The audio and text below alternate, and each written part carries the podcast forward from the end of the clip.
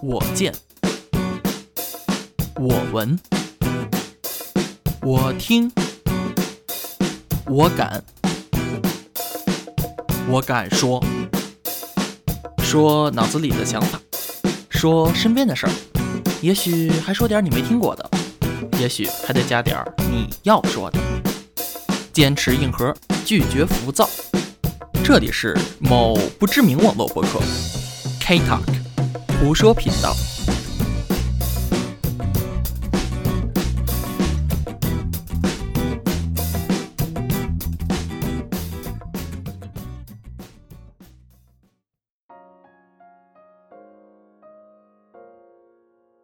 让我们试想，在未来的一个时候，未来的一个国家，这个国家有衣着标准，这个国家存在道德法律，存在像宗教警察一样的道德警察。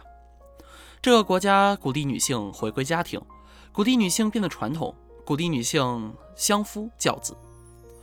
这个国家对于女性的工作十分苛刻，他们推行无薪产假。这个国家为了促进自己人口红利的持续增长，他们甚至开始推荐家长让男女之间强制结婚。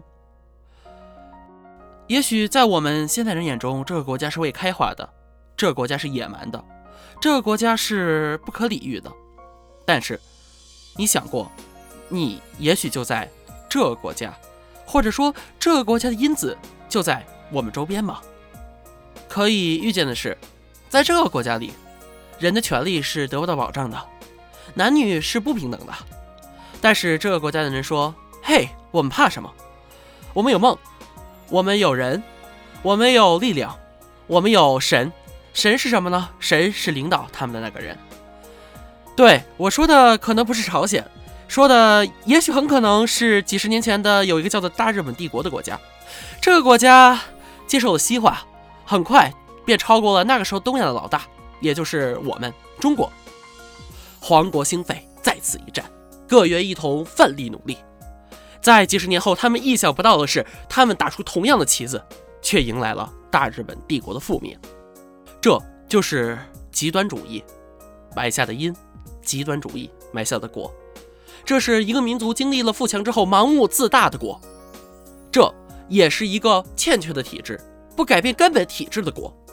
也许很不巧，在几十年后，你和你的儿子生活在那个国家。你的儿子放学回家跟你说：“嘿，爸爸妈妈，我告诉你，今天我们学习的传统文化。”你问什么是传统文化，他说出了上个世纪六十年代你们父母该说的话。也许在那个时候，上网早已成一种奢求。你拿着不知从哪里搞来的碟片，听着我台那已经久远的录音。也许那个时候我台早已不复存在，你听着我的声音或者其他人的声音，泣不成声。在我看来，我们离这个国家其实并不遥远。所以在今天。在一些人想到达这个国家之前，我想和所有人来聊一聊我对于这个世界的一些看法。从初中开始，我就一直背负着“过激”这个荣誉称号。感谢那些赐予这些荣誉称号的班主任们，他们认为我是一个过激的人，我是一个非黑即白的人，我是一个上纲上线的人，我是一个不懂得取舍的人，我是一个不懂得把一些东西看平常的人。他们认为我所。不满的一些东西，都是一些很平常的东西，都是一些所谓变成熟所需要容忍的东西。这也没错，个人权利、个人隐私、私人世界、私人空间，在他们眼中都是变成熟所需要舍弃的东西。他们鼓吹服从，他们鼓吹集体，但这些东西在我眼中都是他们加强管理的工具。在我眼中，我认为个人权利、私人权利是这个世界上神赋予人们最重要的东西之一。我认为每个人都应该有权利、有义务去保护自己这些权利，并享有这些权利。在我眼中，人生来不平等，他们的经济环境不同，生活环境不同，他们的受教育的能力不同，但是每个人都应该拥有同等权利，无论出身，无论出处，无论生活在什么地方。所以在这里，我要特别提一句：来自非洲与来自欧洲没有任何本质区别，来自某些省市和来自某些不发达省市也是没有任何区别的。不要因为自己生来条件的优越，对其他人产生一种蔑视感。每个人都没有权利去蔑视他人，每个人都有自己的光荣、自己的荣耀。随着国门的打开，随着改革开放的开始，我们开始面对了外来文化，开始面对外来较为发达的社会。面对这种情况，我们不约而同地出现了两种状况：第一种是对于自己民族的过度夸大；第二种叫做崇洋媚外。而归根结底，在我眼中，这种情况都称之为民族的自卑感。这并非是少部分人所面临的小概率问题，这是我国几乎所有人共同面对的一个问题。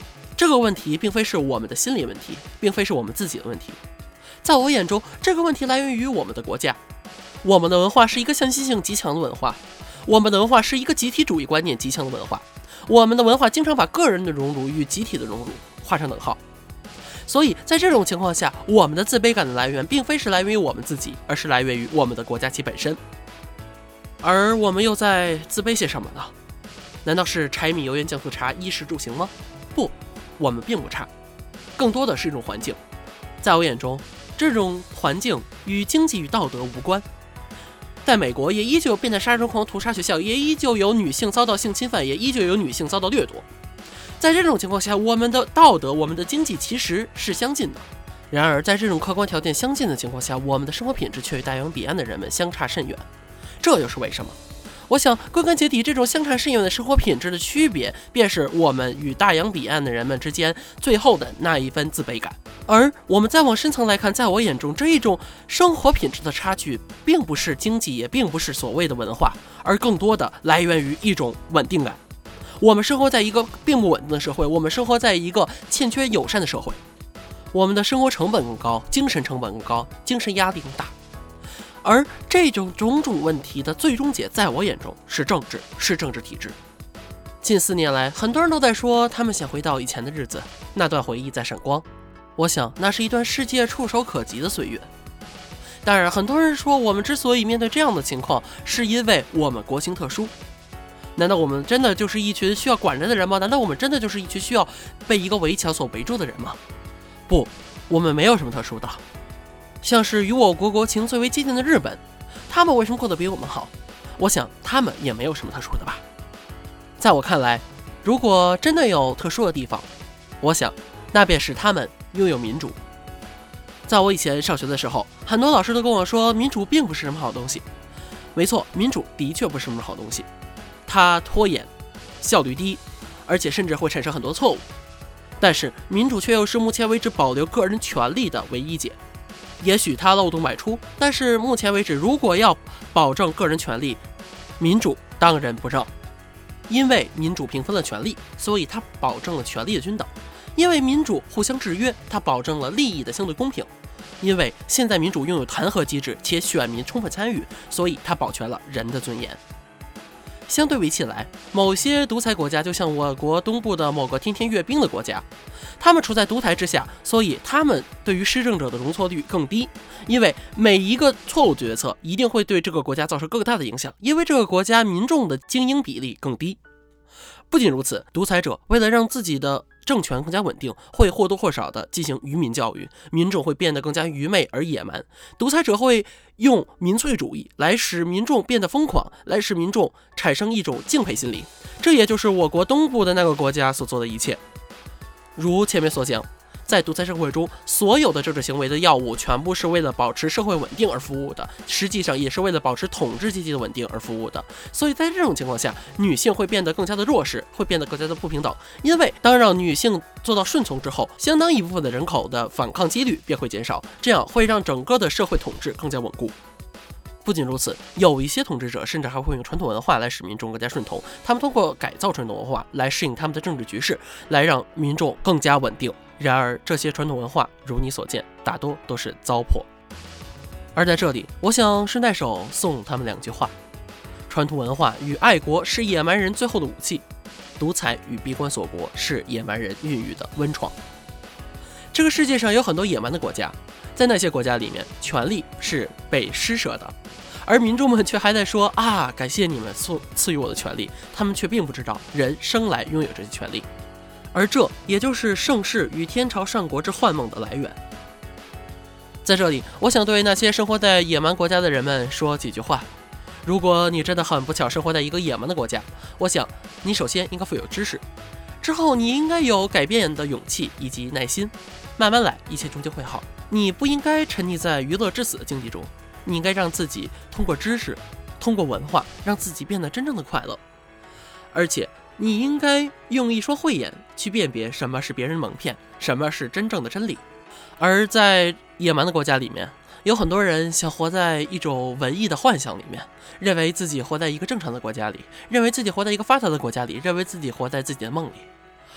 可惜，这一切真的都只是幻梦。我想，活在文艺的幻梦里面，只是苟延残喘，不妥协的人生方能得到尊严。在这个世界上，还有一些神奇的国家。在这个神奇的国家里面，如果你找不到男朋友，如果你找不到自己的配偶，便是你人生的巨大失败，便是你对你父母、对你家庭的不忠诚。在想到这些的时候，我发现这可能是人类最野蛮的一面吧。爱情并不是生活的全部，每个人都应该选择自己的人生。每个人的爱情可以是同性的，可以是异性的，甚至你可以选择独身一生。我想这都没有什么罪过。人的确是有义务来让自己的种族进行繁衍，可是现在你也知道了，人口的确有点多。不仅如此，我认为人这个种族是应该服从于自然，服从于一个冥冥中的神的指引的。所以我并不认为人应该去自发的去为自己的存活而做些什么。而这个时候，人的另一个野蛮面就出现了。很多人会说你这是对自己家庭的不忠，对自己父母的不忠。他们通常会用孝顺二字来鞭策你。我想。在这种情况下，我们应该明晰一个概念：人对于自己的长辈，对于自己的家庭，应该是孝敬而非顺。我们应该感谢他们，感谢他们抚养我，感谢他们履行的义务，感谢他们来让我们获得知识，来让我们在这个社会中存活。但是在另一方面，我们并没有任何的义务去顺从他们，去无条件的去服从于他们，因为每个人都是一个独立的个体。但是这也并不意味着，当你取得一个什么成就的时候，你要说这是因为我的 hard working，而并不是因为我的家庭。在我眼中，家庭是塑造一个人人格最重要的地方。我想，当一个人取得什么成就的时候，他理应首先感谢他的家庭，之后来感谢自己的努力。我记得在这个世界上还有另一片神奇的国土，在这个神奇国土的人们认为，如果他们有一些人做一些不同的事情，就是离经叛道。没错，很多人的人生是不同的，但是很多人却并不接受这种不同。我想，这是一种知识的狭隘，这是一种认知的狭隘。记得我前面讲的独裁政府吗？在一些神奇的国土里面，很多人由于知识的狭隘，由于认知的狭隘，他们是无法接受新鲜事物的。但是，请记住，每个人的人生都是不同的，非主流的人生才是最正常的人生。如果有些人真的过了一个最正常的人生，遂了所有人的意，相信我，他们必不会遂自己的意。以上就是我个人对这个世界的一些看法。聊到了这个世界很多野蛮的国家，比如说我们东北的那一个啊，天天阅兵的国家，这真是一片神奇的土地。这片土地时刻鞭策着我们，不要到达我开场所讲的那个国家。好了，那么这期节目就结束了。但是在这期节目真正结束之前，我有三个主要事项想和大家分享。首先，为了保证我台的客观独立。我们决定将我台主要的放送平台由 DJFM 转到位于美区的 iTunes，相对应的，我们的服务器也由原先的中国移到了美国 Ohio Columbus。第二，我们决定将重置我台的第一期节目《我的这五年》。不仅如此，我们还将出一本关于我的这五年的文集。我的这五年重制版，并非是将原本的素材进行混声制作，而是从头开始，从头录音。我们做了以下的一些改动：首先，将我的这五年年份从2009年到2013年前移一年，即为2008年到2012年这五年。不仅如此，我的这五年重置版并非一期节目，而是一个系列，每一年将对应一个章节，每一个章节为一个独立节目。这五章分别为水仙之章、拂晓之章、鹰之章、蓝之章、霞之章。由于我的这五年是一个回忆性质的节目，为了避免人身攻击以及一些不必要的伤害，我们每一个事实都需要找到当事人进行核准。因此，这个系列的第一章《水仙之章》计划于五月中旬发布，此后每一周发布一章。而我的这五年电子书的五章也分别与这五章相对应。而这本书的内容不仅仅是我个人的回忆性散文集。更多的是我对于这五年中发生的一切的思考。这本书计划发布中文版与英文版，中文版免费发布，英文版在美区 iBook Store 发布，定价为零点九九美金。而现在中文版的大纲已经齐备，前五分之一已经完成。而英文版我们计划在中文版完成之后立即开始制作，而中文版计划于八月至九月与大家见面，英文版计划于二零一七年中与大家见面。第三。自去年夏天起，我们便计划在每一个夏天都给我台一个独立的主题。去年的主题是离别，意为高中毕业。我与我台的其余两个主播各奔东西。而经过仔细考虑，今年的主题我们定为夏恋。夏，夏天的夏；恋，恋爱的恋。其意义并非夏天的恋爱，而是如夏天般的爱。以上的改变。希望大家能够喜欢。今年夏天，我们将会有更多的节目，更多的精彩与大家分享，也期待着你把你的记忆与我们一同分享。毕竟，每一个夏天，在青春时代，都不容错过。不要在互联网上娱乐至死了，走出房间，去创造新的回忆吧。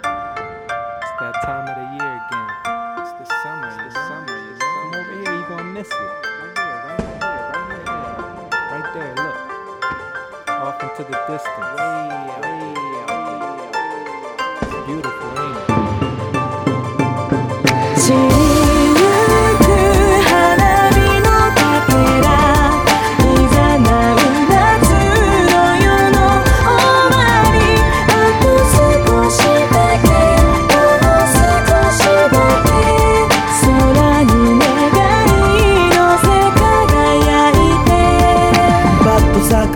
上げ花火。その美しさゆえに儚く脆い。遅い初夏の訪れ今宵夜空で舞い踊る火花の群れ。しだれ落ちる真夏の夜の夢。熱帯夜に心地よい涼風空から降り騒ぐセミしぐれ夏竹縄秋隣さす道しるべ。